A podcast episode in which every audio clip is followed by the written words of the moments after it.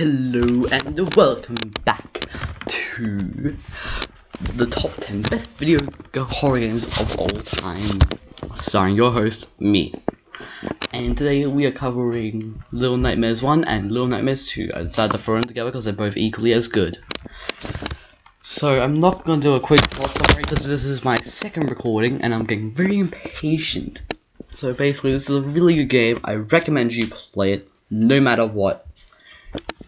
What if you're able to play it anyways. And yeah, it's a pretty good game. All looks fine. I'll explain some of the lore, I guess.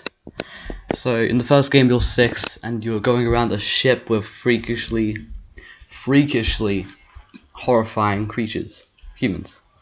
And in Little Nightmares 2, you're playing as Mono, and you find six because this game is a prequel.